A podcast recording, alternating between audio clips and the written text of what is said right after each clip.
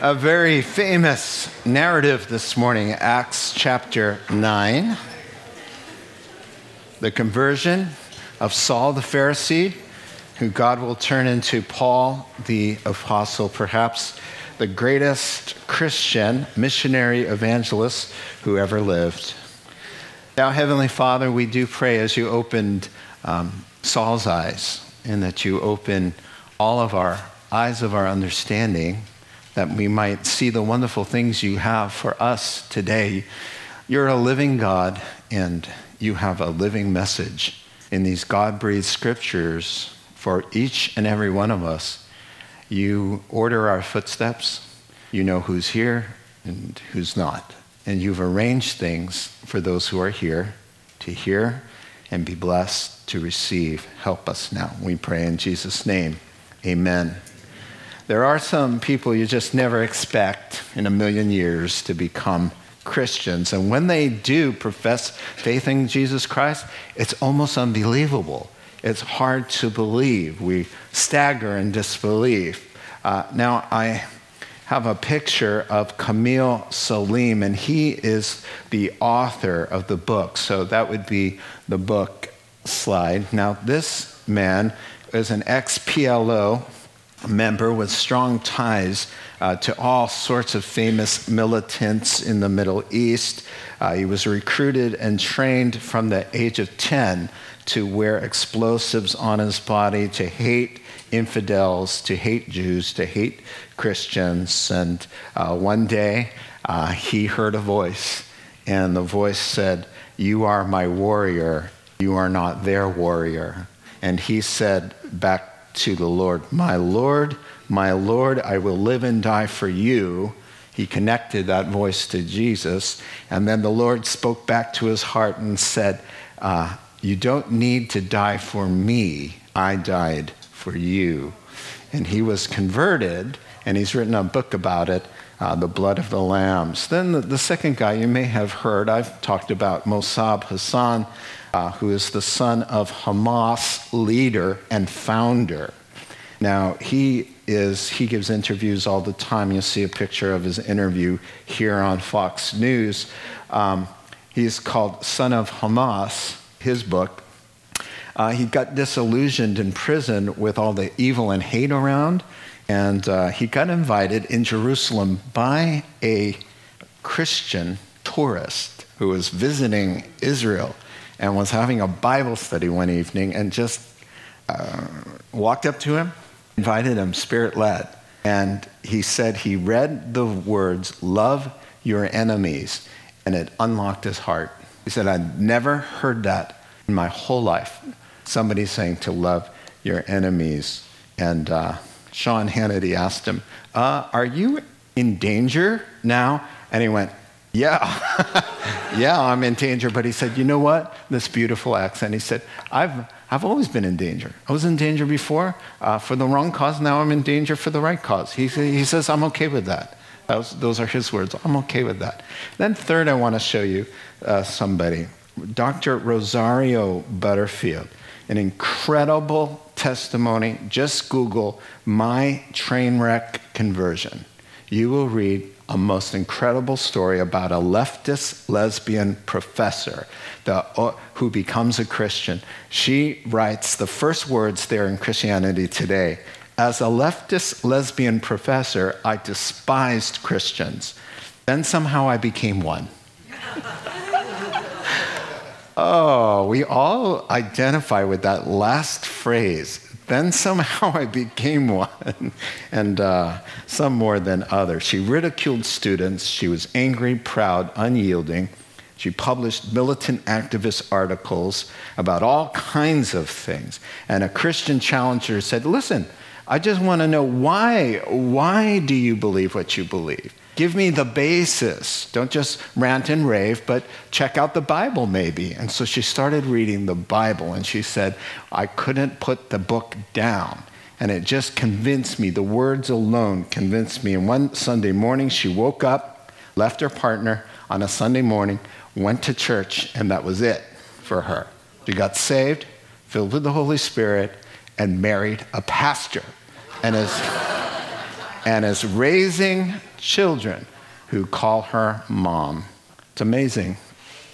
Now, this morning, we are going to meet another unlikely candidate to become the world's most productive missionary evangelist in the world, someone who killed Christians like us, is going to turn around and use his life to honor the Lord. Acts chapter 9, verse 1. Meanwhile, Saul was still breathing out murderous threats against the Lord's disciples. He went to the high priest and asked him for letters to the synagogue in Damascus, so that if he found any there who belonged to the way, whether men or women, he might take them as prisoners to Jerusalem. As he neared Damascus on his journey, suddenly a light from heaven flashed around him. He f- fell to the ground and heard a voice say to him, Saul, Saul, why do you persecute me? Who are you, Lord? That was a good line in there, Lord. Uh, he knows more than he's letting on to there with that word. Uh, Saul asked, I am Jesus, whom you are persecuting. He replied, Now get up, go into the city, and you'll be told what you must do. Now, let's pause there. We're going to get through his whole story, Lord willing. Uh, but I do see three phases of it. And if you're taking notes, I kind of see it as Paul's conversion as uh, death, burial, and resurrection. I see those kinds of things happening here. And if you'd like, we can corral our thoughts around this. He's stopped dead in his tracks now. Uh, so, point number one death something that happens to everybody before they come to know the Lord. You must die.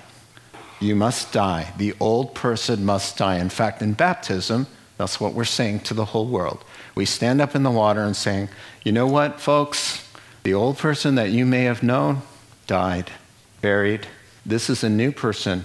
I know I sound the same and I have the same body, and uh, I may have the same struggles, but there's some, a new person in here. There's a new birth. And so we see him stopped dead in his tracks. The most wonderful Holy Ghost smackdown in the entire Bible. Nothing says that the Lord Jesus has risen from the dead and lives better than when former enemies give him their allegiance. Think about the genius and grace of God here. Just think about it. Here's a picture of the, the, the, different commentaries on the different New Testament epistles that are attributed to the Apostle Paul, this former executor of Christians. He said in his testimony in Acts chapter 26 I persecuted Christians to their death. I forced them to blaspheme. I threatened their lives. Renounce Jesus and live. I forced them. I tortured them. I killed them. God picks him as his chosen vessel to write 13 of the New Testament books. 14 if you include Hebrews, like I would include. Hebrews is kind of debated, but it sounds a lot like the Apostle Paul to me. And so here's a map just saying where this former Christian killer took the gospel. Almost single handedly, he did lead teams. But he planted churches all over from Acts chapter 13 and 14, missionary journey number one, Acts 15 and 16, missionary journey number two, and uh, also uh, Acts, I think it's 18 and 19, where it's missionary journey number three. The then known world, that whole area there is modern day Turkey to the right, where it says Asia. But the gospel got planted everywhere. By who? By hands that used to drag women, moms, Christian moms, out of their houses. It says women. He used to drag women to their death, screaming, mamas. These are the hands. The feet that carried them there are the feet that's going to travel the world, not hunting down Christians, but fanning the flame of Christianity. No wonder Paul says in one of his testimonies, I am a trophy of God's grace. If I am the worst of sinners, that's why God said, you know, I'm going to take the bottom feeder. I'm going to go all the way to the bottom. The, the, the one who was on fire to do me the most harm and my people the most damage, I'm going to pick him Well, something was happening in Paul's own heart with faith that also brought God to a place where he would cause that faith to be um, culminated in a conversion experience. And so, thank you for that slide, and we can get the lights. Thank you. Now, his obsession, his murderous threats, in the King James it says, out of his mouth came slaughters, because the word means to slaughter. But what I like in the Greek that you don't see because it doesn't make sense in the English is that he wasn't breathing it out, he was breathing it in. He lived in an environment of hate and anger. That's how he breathed in and out. Kill the Christians, stop Christianity, hate them, persecute them, imprison them, oppress them. He was obsessed.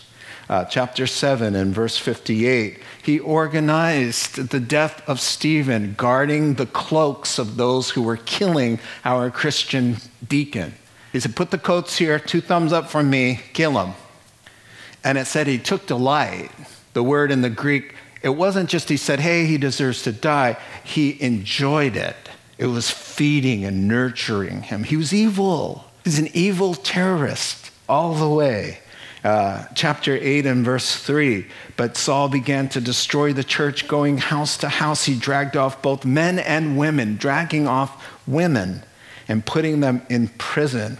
Well, he's, he's smart enough to know that there can be no peaceful coexistence with this new Christianity and Judaism. So he, he understands how we got to kill this thing because they can't peacefully coexist. Now, what's interesting to me is that he's, uh, he's, he's out for blood, but what's interesting is what he calls Christians. He was after those who were associated with the way. So the earliest name for Christians that we got uh, either labeled or we self labeled was the way showing it wasn't about rituals or traditions or dogma necessarily. It was a way of being, of a, a way of thinking, a way of salvation, a way to get to heaven, uh, a lifestyle, if you will. And so the word for destroy there, this guy was a beast. The word to destroy there is to, as we've talked about, is to tear the, the, the victim to shreds. It's used of animals. And, and, so, like a wild boar, this is the kind of guy he was. And he, he, he talks about his testimony. Uh, there are three chapters where you can read about his testimony. Chapter 9 here, chapter 22 before Festus, governor, and then before King Agrippa in chapter 26. And so, if you compile all three, you get a nice little uh, juicy uh, testimony. He said, Hey, to the Jews, he said, before they're trying to kill him, for preaching. He said, I was just like you, zealous for God. I too was convinced I ought to do everything possible to oppose the name of Jesus. I had authority from the chief priests to arrest them and throw them into prison. He's now pleading as a Christian. You know, just uh, remember who I used to be. I spent plenty of time running from synagogue to another, hunting them down and then forcing them to blaspheme and renounce their faith in Jesus. I was so obsessed with hostility toward them that I even traveled to foreign cities to persecute them. And listen to this from chapter 22, which gives you insight why he's going to Damascus. I even got a hold of some of their letters to their brothers in Damascus. So I went to Damascus to arrest those Christians and bring them back to Jerusalem to punish them. I never saw that. I never saw that. So he's persecuting the, the Jewish Christians in Jerusalem. He goes through their stuff and he finds letters. Oh, huh? To those who escaped and fled they fled 130 miles northeast there to Damascus. And he says, oh, I got names and addresses. And he goes, Let me go. They think they got away from me? Oh, no, they didn't. I'm going to go 130 miles, six day journey. I'm going to go get them. I've got their names and addresses. Thank you very much. It locks them away. And I'm going to go kill your friends, bring them back here and punish them. Well, who's praying up a storm? Those guys locked behind the bars thinking, dear God, they got, you know, my friend's name from my own purse or my backpack or whatever they got it from. And now this beast, this animal's on his way to get my friends. or my aunt or my cousin who got away. And that's why part of their prayers that he doesn't make it all the way. Paul is singing a classic song that we all know as he goes off to Damascus. Ain't no mountain high enough to keep me to keep me from you. and uh, so, but the Lord has another thing. You know, Paul the apostle never forgot who he was, and I think that's part of what's driving him to be to do. Listen, I'm bent on. This is what I hear him saying. I am bent on doing more good with my life in Christ than damage that I did as an unbeliever. That's what he's all about. He's saying, Yeah, I did a lot of damage, but wait till you see what I can do to undo that. I will not go down in history as that man. You will not re- even remember that. When I think of Paul, I don't remember that part. I don't. I think Apostle Paul, I think, wow. He said, in my mind, he's saying, that's what I wanted. That's what Jesus wanted. Out with the old forgetting the things that lie behind. This is who I really was. This is who I could really be. This is who God made me to be, not that beast. Let that beast be buried forever and ever. So lightning strikes suddenly at noon. We find from Acts 22 and Acts 26. We don't have it here. You know, uh, brighter than the noonday sun. And if you've been to Israel at noontime, it's a little bit closer to the equator. It's very bright and very hot brighter than that and hotter than that. Bam, light from heaven flashes all around, and uh, he's uh, face down where he belongs. Now, some people saw this coming. Some commentators said the reason that we've been hearing about this obsessed crazy man is to show that the Lord is getting through to him. And we talked about that a couple weeks ago. Is that the, uh, you know, I, it reminds me of a line from Hamlet. Uh, the line goes, Methinks thou dost protest too much. And, and let me put that into regular English. The bigger the reaction, the louder your voice, the more words you use, the more likely you're guilty of whatever it is we're talking about. Amen? Oh, okay. you're like, yeah, all right. It means you're emotionally invested. I remember when I was 18, 19 years old, I went to the doctor for something. The doctor was a Christian in Santa Cruz. He asked me, first question, Oh, I'd like to get to know you a little bit. Number one, what role would you say Christ plays in your life? And I went, Christ? I went, like Jesus? And he says, Yeah, Jesus. I go, A role? He plays a role? I said, I don't know. Well, he said, Let me help you. Was he a good man? Is he this? I said, Yeah, a good man like that. Whatever. I was so far away. I hadn't a clue. Now, I know somebody right now that if I were to say, hey, what do you think about Jesus? There would be a nuclear explosion. Why? That person is this close. I was this far away. So, you know, when God's got his finger to the source of the problem he's prodding around, just like a doctor in the ER. Does it hurt here? No. Does it hurt here? What role does Christ play? I don't know. It Doesn't hurt there. And then if you get the right guy at the right time, right when he's thinking and processing and close, does it hurt here? Yeah. It hurts there, and you, you might, you know, get knocked over in the process. Saul has correctly figured out that if Jesus, listen, if Jesus is alive, everything he's lived for, everything, his pride, his career, his reputation, the way he thinks, the way he lives, the places he goes, his ability to self determine his life must die. He gets it. If he's alive and well, I'm a dead man. As far as Saul goes, I won't be a Pharisee anymore. I won't really have my job. I'll have a different relationship with my wife financially, things will change, everything will go. So he's not going to go down without a fight. And my friend, almost everybody you know is the same thing. It's not about you. It's not about you. You take it like, oh man, you know, there's such rejection. Every time I share, it's a, it has nothing to do with you.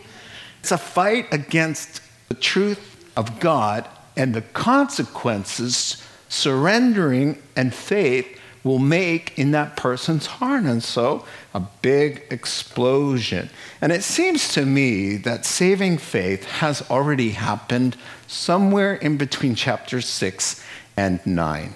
God just doesn't go, hey, unbeliever, you, you're mine, done. Uh, something's gone on inside his heart. Half, half conscious, for sure. He doesn't see it. He's starting to believe. Stephen's gotten to him. The death, he's convicted. These are the outbursts of a convicted, guilty, processing human being who knows the truth. That's why in Acts 22 and 26, the Lord says to him in his testimony, Isn't it hard for you to kick against the goads? In other words, isn't it hard to fight against the truth you already know in your heart? Why? Why do you keep struggling against that which you already know to be true? So, somewhere along the line, some kind of faith happened in his heart. You know, obviously, he didn't know the surrender piece, right? So the Lord said, Hey, I see a little bit of faith. Perhaps he prayed, Hey, some, sometime I prayed this prayer. If you're real, Jesus, oh, I don't want to go to hell. So, so let me know. Let me know. Show me. And then I went back to my total immoral, unbelieving lifestyle. Did that happen? And the Lord say, okay, since you asked, boom. You know, that's what happens there. And uh, his, Jesus' first words are so telling when he says, uh, Saul, why? I don't hear mean spirited Saul, Saul. I hear Saul, Saul, why did you persecute me? Two things there. One, the why, if you emphasize the why. Why? I'm the Lord, I'm the Messiah. It's the truth. Yeah, your life will have to change, but look at your life. Hello? Could use a little changing, right? Why would you fight God? I've got your back. I've got your front. I've got your middle. I've got your top, your bottom. I, I, I mean, I, whoa, I didn't mean it like that, but you know what I mean. why, why? Come on, people, listen. Everybody in this room, would you please listen to me? Why would you resist your maker who loves you? He made you. He created you. He knit you together in your mother's womb. He's a good God. He knows what he's doing. He's trustworthy. He laid down his life for you and shed blood for you. And you need to resist this? I think there are other people and voices that you should be resisting, not the one who created you and loves you. Amen? That's the question. The question to solve is why? Does this make sense? And then, why are you persecuting me? And he, he says, Who are you? Lord, I mean, seriously, I'm persecuting a bunch of crazy Christians. I'm not persecuting anybody in this direction. And the Lord says, Ah, persecuting them. They're my people, they're my voice, my, my presence, my spirit is in them. You're doing this to me. The problem you have isn't with the Christians or the church or the hypocrites in the church. The problem ultimately, and this is always the case, the opposition, the problem is with God and that person. I'm done taking things personally. I'm done. First of all, I mean, I have to be done with that, or because every day I get a lot of flack uh, because I'm always sharing the faith. Not about me, it's about their problem with the Lord. So interesting, isn't it, that he says finally, we'll move on. Now get up and you'll be told what you must do. Really? I can hear him thinking, wow, that's a change. I, I tell people what to do. I'm in charge. I go here. If I want to go here, I go there. If I want to go home now, I go home now. I do what I want to do. I say what I want to say. He says, Oh, no, no, no, no. From now on, you'll be receiving instruction. You'll be listening to orders, not barking them out, because you'll be mine. You have been surrendered to me and my will. The whole point of being a Christian is true conversion is about yielding your will uh, listen, let me just tell it to you honestly. Anybody who does their own thing isn't properly converted. Now, whether they're saved or no, that's God's business. But let me just say to you, you or me, or Uncle Steve, or Auntie Marge, I don't care who it is. If the person does their own thing as a way of life, I just do my own thing.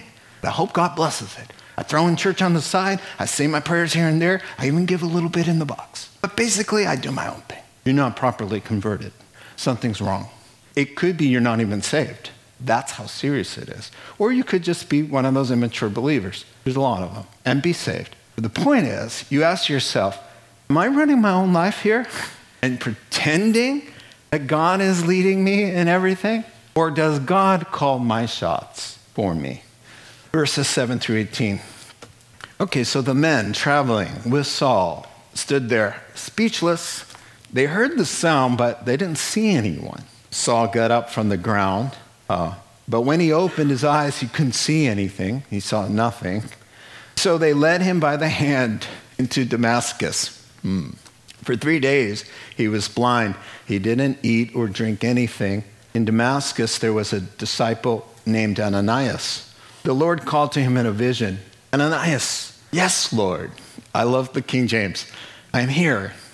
Here I am, he answered. The Lord told him, Go to the house of Judas on Straight Street, ask for a man from Tarsus named Saul, for he's praying. Now, in a vision, he's already seen a man named Ananias, that would be you, come and place his hands on him to restore his sight. Lord, I've heard many reports about this man and all the harm he's done to your saints in Jerusalem.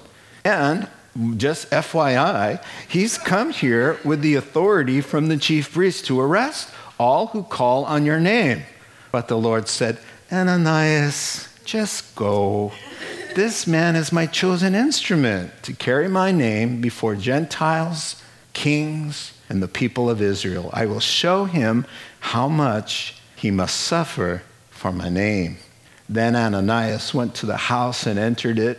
Placing his hands on Saul, he said, Brother Saul, the Lord Jesus, who appeared to you on the road as you were coming here, has sent me so that you may see again and be filled with the Holy Spirit. Immediately, something like scales fell from Saul's eyes, and he could see again. He got up and was baptized. After taking some food, he regained his strength. Okay, so we've gone from death to burial, let's say. You know, Saul is now immersed in darkness to do some pretty profound soul searching. Uh, now, into Damascus he goes. That's where he was headed, right? Kind of with his uh, royal uh, counterparts, perhaps, some Roman escorts to help carry off the crazy Christians that he finds and drag them, incarcerate them back into uh, Jerusalem. So, uh, you know, first of all, Paul, Saul, I call him either because he gets a name change around Acts 13. We start calling him Paul, the Roman version of Saul, the Hebrew. Um, I want to say, first of all, it didn't have to be uh, like a lightning bolt, buddy, but you, you made me do it, didn't you? You made me do that to you.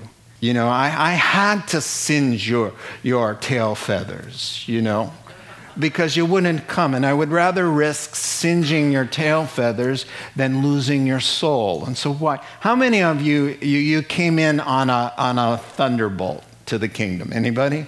Me, Jim, me and Jim, and a few others. yeah, he does that with ministry people. I don't know why. It does say something very sad about us uh, that we need that kind of help. But yeah, and the rest of you are like a gradual sunrise. Raise your hand. Oh, brother. That's awesome. Uh, that's awesome. That's good. I just learned something here. I'm processing. All right. So let's talk about the companions because I think it's interesting. Two interesting words to describe how they saw was used in this text. Now, the companions, what's up with them? Because I think, you know, here they are with it, the Christian killer of the century, and he's going to get blinded. And now they're leading him by hand, and he's babbling about Jesus. And, and I want to hear that they got saved, right? How are they going to explain this? How are they going to explain it when they get back? You know, uh, where's Paul? Where's Saul and all the crazy Christians? Uh, boss, I got a long story. Sit down. I'll tell you the whole thing. There was just some sort of nervous breakdown. He had epilepsy. I don't know what his problem is, right? Because that's what they're going to say. Here, the men traveling, here, the companions are speechless. They're dumbfounded. They don't see anyone. The Greek word to see for the companions is different when Paul sees. Same verse. Now, the, when the companions are looking, they're spectators. The word in the Greek, theoreo, which we get the uh, word theater from? They're just watching and spectating, right? And they stood there staring, they see nothing. And then Paul sees the Lord, then shuts his eyes, as many people do, but that doesn't stop because when it says, and he sees no one, the word blepo there means to actually see, the ability to see.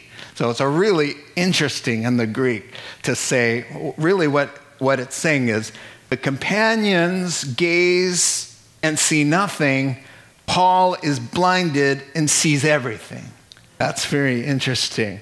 Jesus said in Matthew 13, he said, Man, he looked at the disciples who were getting it finally, and he said, Man, blessed are your eyes because they can hear, and blessed are your ears because they really hear. He said, I tell you the truth, a lot of people have heard the truth throughout the ages, but only a few really hear and see what you're seeing.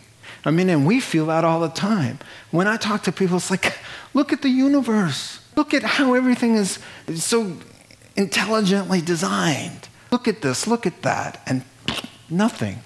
We're so blessed that we're able to see. And so now, uh, now he ends up in Damascus. He's led by the hand like a little baby. You know, here, come on, come on, boy. You know, he, he was going to come into Damascus. Where are they? Just at the time he's salivating, he can see the hills. He thinks he even sees one with an open Bible or something. He's like, let me, boom. Yeah. Now he's going to come in.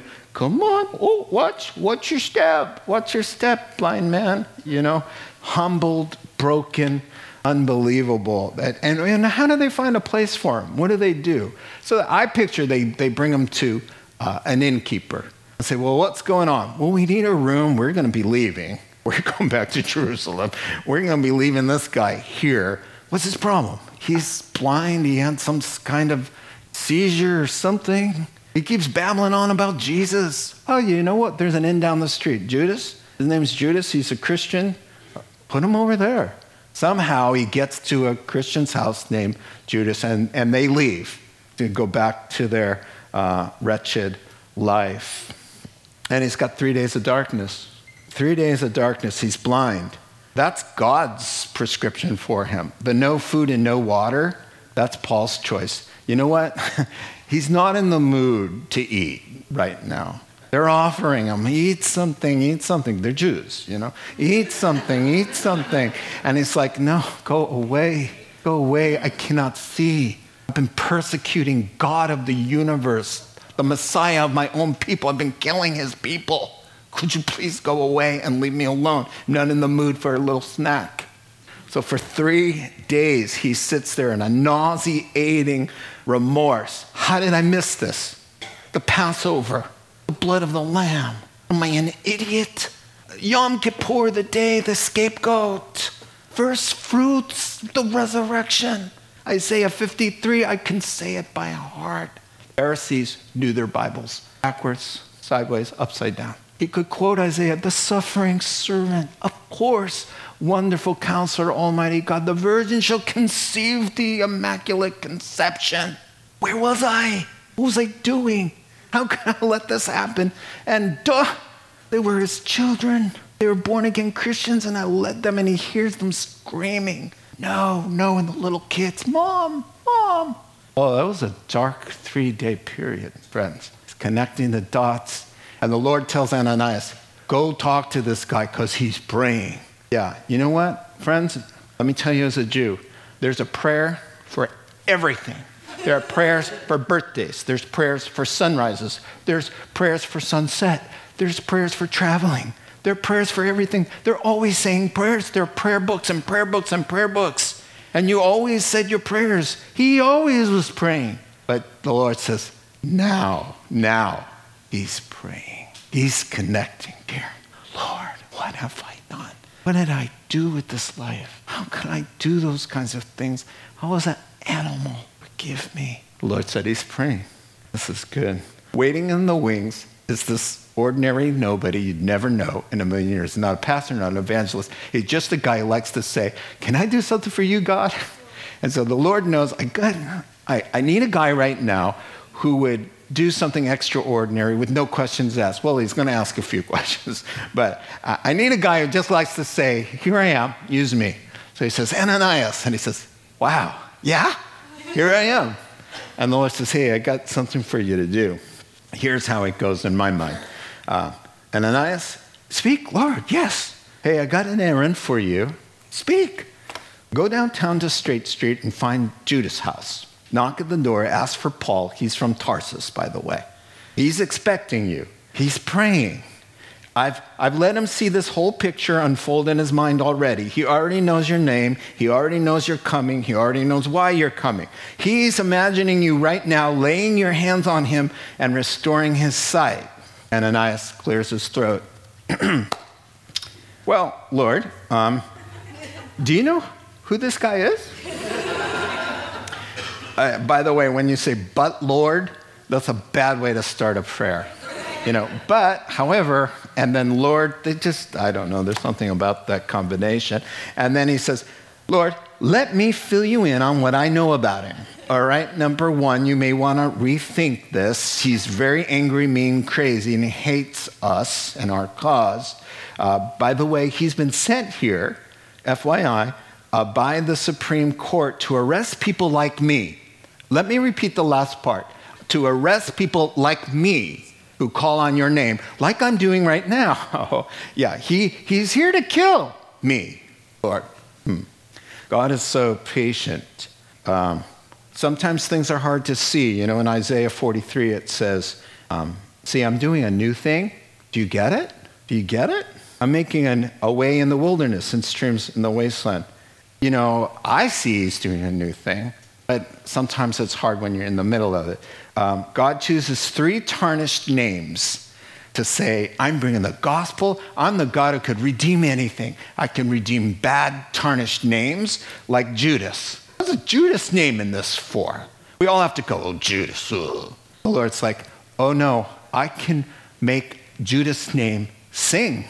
I can take a bad memory and make it good. I can make a, a bad thing into a good thing, a bad man into a good man. So Judas, the betrayer. What? Ananias. Oh, we all had to go, Ananias. Is that? Oh no, he's dead. yeah, Ananias was struck dead because he's sneaky little hypocrisy going to corrupt the church and take the church down. So the Lord says, you know what? I got an Ananias who instead of taking the church down is going to take the church up. And how about Saul? Saul is from the tribe of Benjamin, named after the king who was known for relentless disobedience, doing his own deal, and uh, suffering as a result. So he, the names are, are the same, and the Lord who redeems is doing his work.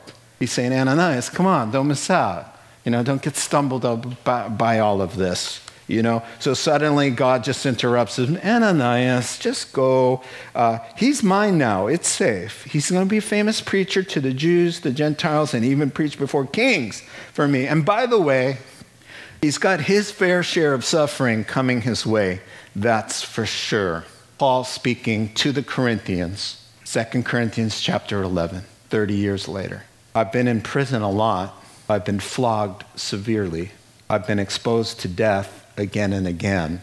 Five times I received from the Jews 40 lashes minus one. One time can kill you. He got five times what our Lord Jesus endured. Three times I was beaten by rods, with rods. It was a Roman torture. They took bamboo, just laid you out, and beat you from head to toe. Not once, not twice, but on top of the five times of the flogging and the scarring and the nerve damage, to be beat with rods three times, then he says, and I can go on hungry, naked, no clothes, shamed, in danger with rivers, in danger with robbers, in danger from Jews, in danger from Gentiles. A night and a half on the open seas floating. For me, I'm floating in the ocean. I see a fin. I'm going to have a coronary. That'll be the end of the story right there. I don't float in the ocean around and survive, all right? I don't care if I survive or not, uh, if I'm holding on to something. All I need to do is think I see a fin. It's over. I, would rather just drown myself. than to, to see a shark coming my way. Amen? Am I, do I have any shark sympathizers out there with me? I'm going to show him how he's going to have to suffer. I, I, for one, if I had done what Paul had done to God's people, I don't know. I think it would have encouraged me to have entered into that kind of suffering. I, I would have felt, I don't know. Do you know what I mean? I can't really put it into words, but I mean, nobody wants to suffer, not even the Apostle Paul, you know, but there was something right about it. Oh, I got to finish up. You want to hear what happens? I got, I got time to read the paragraph and we'll make a couple comments. So Saul spends several days with the disciples now in Damascus. At once, he begins to preach in the synagogues, the Jews, right? The Jews are in there, not Christians, that Jesus is the Son of God. All who heard him were astonished and asked, Isn't this the guy who used to raise, raise havoc in Jerusalem among those who call on this name? And hasn't he come down here to take them all prisoners? Yet Saul grew more and more powerful and baffled the Jews living in Damascus by proving that Jesus is the Christ. After many days had gone by, the Jews conspired to kill him. uh, now, the hunter is being hunted. Verse 24. Saul, uh, but Saul learned of their plan. Day and night, they kept close watch on the city gates in order to kill him. But his followers, took him by hand, lowered him in a basket through the opening in the wall. He gives this testimony in 2 Corinthians chapter 11 to the Corinthians.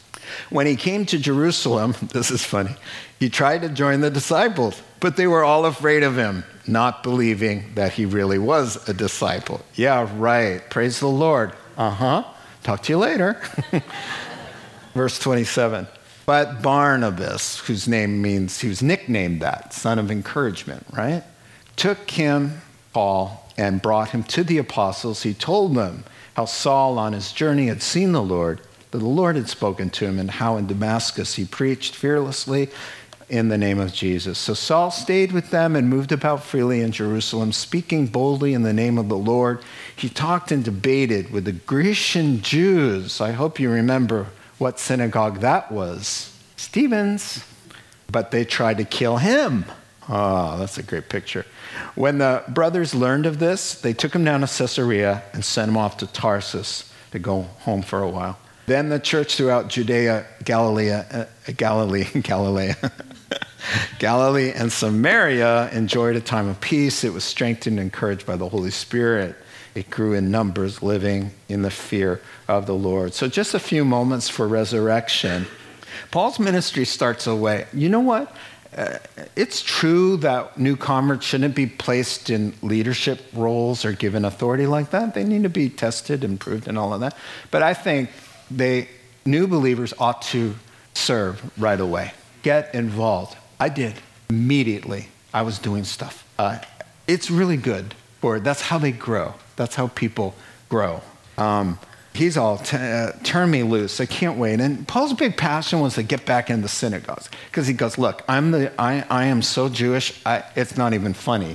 I mean, I, I, I, and you know, in Philippians 3, it says, hey, I was circumcised on the eighth day. Are you kidding me? I grew up. I was at the feet of Gamaliel. I am a Hebrew of Hebrews, man. I know the scriptures. Give me into the synagogues. Get me in there. I'll get the scroll. Nobody can, know, they'll all remember who I was. So, combined with the testimony, the skill of the scriptures, the anointing and calling of God, oh, let me at them. And the Lord had to tell him, look, you're really going to the Gentiles. You're a Greek speaker. Peter and the, the apostles, they're from the backwoods. They're not educated. I chose you because they're as far as they can go. I want you to take this to the world. You're my chosen vessel. All that education, all that college. Tarsus was the number two university in the then known world. Paul was a genius, and God primed him all his life to go to the Gentiles, but he said, just give me a chance with the Jews, the Jews, the Jews. And the Lord had to pull them all the time. Not the Jews, the Gentiles. But, but they'll know. They know who I was, and I am one of them, and they'll listen to me. No, they won't. They won't listen to you. You know what they'll want to do? They'll want to kill you. And that's what they tried to do. they wanted to kill him. He couldn't believe it almost, you know? He's like, two words important here. He baffled them. It means when he got into those synagogues, they were beside themselves. The word means to, I've told you this before, to be knocked out of yourself. So you can't believe what you're hearing, kind of thing, to be beside yourself. He stands up and you're like, I know him. He killed the guy next door. What? You love Jesus now? You, you just can't believe it. The second thing is he proved. That's a strong word. So by the time you take all of Paul's upbringing, all of his knowledge, all of the scripture, all of the insight, uh, Gamaliel writes through Josephus that he was a prodigy, that his student, Paul, Saul, was couldn't keep him in books. He was like a genius. So when you turn a guy like that with that kind of testimony, that kind of intellect, that kind of calling loose, there was no room left. So when Paul got done, it wasn't, the question was, you know, it wasn't, do you have any questions about is Jesus true or not? Now that you know Jesus is true, what are you going to do about it? Now, you would all think that they would say, okay, we're going to believe. No, but the, the answer they chose was, we're going to kill you. and so that's what they said. What I want you to see before we close is that he goes to the Greek speaking synagogue. he goes back to where he stood with the coats. And instead of saying, let's kill the Christians, he engages standing where Stephen stood with the same Grecian speaking Jews and said, Now let me give this a whirl. From one who stood with you all, they all knew him. Now I'm on this side with Stephen, preaching Stephen's Jesus, but doing it, I'm sorry, in even a more complete way than Stephen did. And God bless Stephen, man, Stephen did a good job. but Paul, they were speechless. Paul's like, Here I am, same guy, Believe in Jesus. What are you going to do about it? Come on, guys. Follow me. Why would I be making this up? Why would I even want to be a Christian? I hate Christians. I kill them. Why would I be one? Explain me. Now, let me just show you in the scriptures that it's not just I'm having a nervous breakdown, but it does make sense. Let me show you how. And he proved it. And then he's expecting, so? And they say, get rocks. We're going to kill him. They want to kill him, so the disciples have to rescue him again and say, you know what, buddy, you need to go back to Tarsus for a bit, you know, and then I love it. It's not just a coincidence. It says, and he goes off to Tarsus, and the church had peace in the whole region. oh, because the animal was gone. The animal was gone because the animal was transformed from Christian killer to a Christian maker. Wow, what a story. I just come away from that and say, first of all, if God can love Saul, and the Holy Spirit not hesitate to take up residence in that beast's life, I'm good to go. I never killed a Christian. I didn't like him very much. I said some very rude things to Christians. I never killed one. If Paul the Apostle could lay aside the guilt of having spent years torturing God's people, if he can say, I'm going to leave that under the blood of Jesus and I'm moving forward, then I can leave what I was behind and not keep saying, whining about it, bringing it up like it has some kind of relevance on my Christian life today as a born again Christian. Please stop doing that. Paul the Apostle was a professional executor of Christians. And he says, You know, those days done, done. Okay, get me to a synagogue. Let's change that whole thing. He didn't go, go to therapists. He didn't go to therapists. Oh, you want to know what I do? Do you want to know what I struggle with? Do you know? No? Okay, I love therapists. I, I've gone to therapists. I, I think it's a good thing. Christian ones. However, do you get what I'm trying to say? Jettison that stuff. If Paul can say, that's not me. I'm a new, anybody be in Christ, he's a new creation. The old is gone. Oh, maybe that's perhaps a secret to how he can be used so amazingly. The grace of God to let it go. It doesn't matter. Today you have new mercy. Behold, I make all things new. What about what? Stop. In love. Just stop. Be new. Can I live like it never happened? Paul did. Maybe that's what kind of motivated him. That was crazy bad. I'm going to be crazy good. No turning back. Let's pray. Heavenly Father, I just thank you for your love. I thank you for this time. We praise your name. We want to use uh, the lessons that we have learned today. You've spoken a lot of things to a lot of hearts. May it resonate. May we do your will. In Jesus' name, amen.